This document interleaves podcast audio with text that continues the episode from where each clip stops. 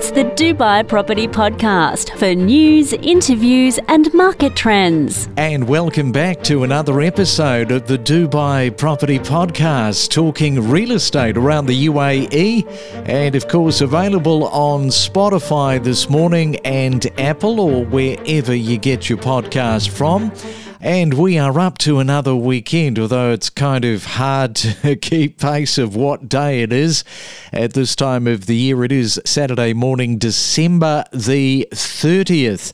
And thank you, Erin in Soho in New York in the US, telling us that you are a new listener and dreaming a little bit of Dubai weather and its warmth. And at this stage, you're just interested in analysing the Dubai property market. So great to have you with us this morning. Don't forget, of course, you can send an email through. Our email address is DubaiPropertyPodcast at gmail.com. Well, it is a Saturday, as I mentioned, the 30th of December today.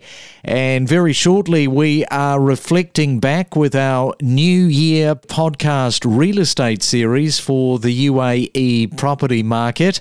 And coming up in this episode, we reflect back to April of this year when I spoke to Faisal Durrani from Knight Frank about the property market report that they did with Dubai insights, including the safe haven status for investors. And he also talks about the safe haven status for investors, high end investors, and the luxury investing market by investors. So that is all coming up with Faisal next. Stay updated in the UAE real estate market with the latest trends, predictions, and insights. Know your property. The Dubai Property Podcast. From luxury villas to affordable apartments across every suburb in Dubai. Talking real estate with comprehensive insights on the Dubai Property Podcast. Well, there's a lot of speculation, predictions, and sentiment among economists that the prime residential market in Dubai is expected to experience the strongest price growth globally in 2023. And there are a lot of reasons for this. And joining us this morning is Faisal Durrani, and he is from Knight Frank. And welcome to the Dubai Property Podcast podcast this morning. Morning, Craig. Thanks for having me. Great to have you on. And what are some of the factors contributing to Dubai's safe haven status for investors in 2023? Uh, really good question. I think to, to answer that, we've probably got to rewind a little bit to the start of the pandemic. Uh, we've obviously had an unprecedented global event, and the authorities in the UAE responded in an unprecedented manner. And that had a significant impact on boosting market sentiment. Now, Dubai is a very sentiment driven market. So that feel good factor has been crucial in helping to start the third freehold property cycle that we're in at the moment. And it isn't necessarily just the feel good factor, because if we look at economic KPIs um, for the UAE, all of them are in positive territory or have been in expansionary territory for more than two years now. So businesses are feeling quite good about life. They're recruiting, they're expanding, they're growing. Um, and we see that reflected um, in the form of increased demand for residential as well as commercial real estate. In addition to that, uh, Dubai was one of the first cities in the world to reopen following the pandemic. And a lot of the visitors that came to the city were international ultra high net worth individuals. Now, they got to experience firsthand the way in which the country had contained the pandemic. And they also got to experience all the softer factors that make Dubai a great place to live, invest, and work um, the climate, the safety and security, the rule of law, and arguably some of the best beachfront real estate in the world that comes at a fraction of the price compared to elsewhere. So those are some of the key factors that have underpinned the rebounding of uh, Dubai's residential market, particularly at the high end. You know, it's interesting when you talk about the feel good factor and sentiment. As you said, sentiment really is a driver for the market and more so than a lot of other markets. The feel good, I call it the vibe, you know, the attitude, the the swagger even, you know, of Dubai. So it is just so so much of a big part of the way in which investors sort of drive in, buy up, and feel good about what they're doing. You're, you're absolutely right. I think the um, the other sort of crucial difference in this cycle versus others is that these international ultra high net worths who've been targeting Dubai's most expensive homes are actually largely second home buyers.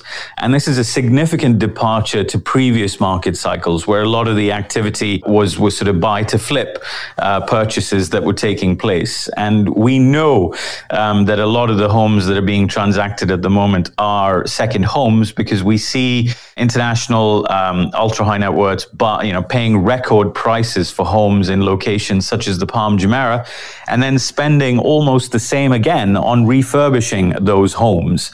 Some of the villas on the Palm Jumeirah are now, you know, between 15 to 17 years old, so they do need refurbishment. But the level of customization that's taking place is sort of suggesting to us uh, that these individuals are unlikely to put those homes back on the market anytime soon. And we're always trying to look for signs of a maturing real estate market. I think we have to remember that Dubai's freehold market is only 23 years old. So, one of the signs that we're keeping an eye on is the fact that these high end homes are being effectively locked away, if you like, in inverted commas, for a period of time.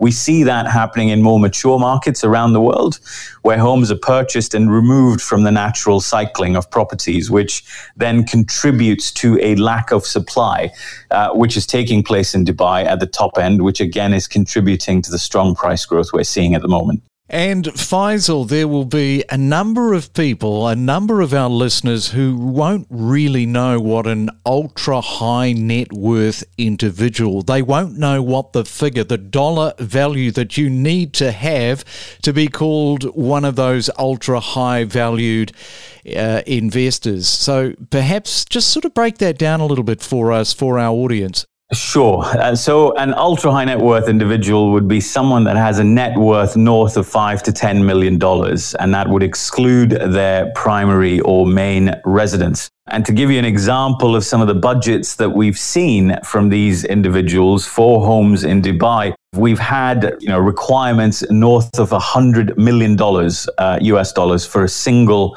home in Dubai, and we have only just started to see properties coming through at, at that sort of price point. Prior to the last couple of years, Dubai has never had properties being sold or built um, at that price point. But we're seeing the market responding, we're seeing developers responding, and providing the market with those sort of really, really high end luxury homes now. Okay, and how does the affordability of prime homes in Dubai compare to other luxury residential markets around the world? Because, as you say, there's a lot more buying in that top tier, but it's also quite affordable when you break it down. Absolutely. Um, so that's a really good point. So when we talk about the prime residential market in Dubai, our definition of that includes the neighborhoods of the Palm Jumeirah, Emirates Hills, and Jumeirah Bay Island. Um, now, I appreciate that is not necessarily a contiguous geography as you'd have in other markets around the world, but it does reflect the growth of the city. So those are the three neighborhoods that we class as prime. And last year, those three areas collectively recorded price growth of 44%, which is the strongest price growth for any prime residential market in the world. Now, whilst that is a pretty eye catching figure, at the end of the day, it translates into an average transacted price of about $900 a square foot, which positions Dubai amongst the cheapest prime residential markets in the world. In fact, a million dollars in any of these three prime areas buys you about 1,100 square feet of residential space, which is about five or six times more than you'd get in Hong Kong and about three or four times more than you'd get in London or New York. Yeah, exactly. So, what about uh, the downside for potential risks to Dubai's real estate market? Is there anything that investors should be especially wary of? Good question. Now, we're, we're not uh, blind to the fact that there are um, obviously downside risks in, in any market. And right now, just, uh, just to remind you, we are only in our third freehold property market cycle that commenced exactly two years ago. And for comparison, our first uh, market cycle, we had price growth for about six years. In our second market cycle, we had price growth for about four years. So we're two years into number three, um, and we've had price growth for two years, and it appears to be sustained. One of the key factors holding prices is, is the lack of supply, particularly at the top end of the market. But look, all of those things being said, um, Dubai is a global city and therefore exposed to global risk. Um, there's a lot of talk about either a global slowdown or a global soft landing, um, and eventually that will impact Dubai should that materialize through economic contagion. The other risk is obviously rising interest rates. The UAE maintains a mirror fiscal policy to the US and therefore, you know, undoubtedly mortgaged households have seen their outgoings increase over the last couple of years. But the interesting thing about the Dubai transactional market at the moment is last year about 80% of all transactions were done through cash. And for comparison, the year before, it was about 40%. And back in 2007, it was 50%. So last year, we actually had the largest proportion of deals driven by cash. And that's not because the banks are lending any less. It's just because we have this weight of international capital targeting homes in Dubai. So to an extent, the rising interest rates poses less of a risk, at least for the time being. The other factor that we're monitoring at the moment is the strength of the US dollar. That started to, to climb um, at the back end of 2022. We must remember that some of the biggest source markets for property purchases in Dubai are places like the UK and India their currencies uh, will obviously feel pressure from, from a rising dollar, which will make Dubai more expensive for buyers from those locations. But we haven't seen that coming through yet, uh, but it is something that we're watching. All right, we'll leave it there, Faisal. Thank you so much for coming on to the podcast this morning. No doubt we will talk soon. Thank you very much, Craig. Take care. Know your property and navigate Dubai's competitive real estate market with us every week on the Dubai Property Podcast. If you are looking at coming to Dubai, buying something, get in touch with Lillian and we'll get you onto the podcast because we really want to make this first sale for Lillian so she's got it under her belt. There you go, Lillian. There's a little bit of a plug for you. Thank you, Craig. That's really kind of you. And even if you just want to get in touch to have a chat, I'm always really, really happy to speak to people about any subject. So my uh, new Instagram handle is architect.propertyexpert.dubai, and there you can see my adventures from start to finish. Uh, I talk about the areas, about the architecture, and just lifestyle in Dubai. The skyline is constantly changing, growing, and expanding. The Dubai Property Podcast for all things real estate.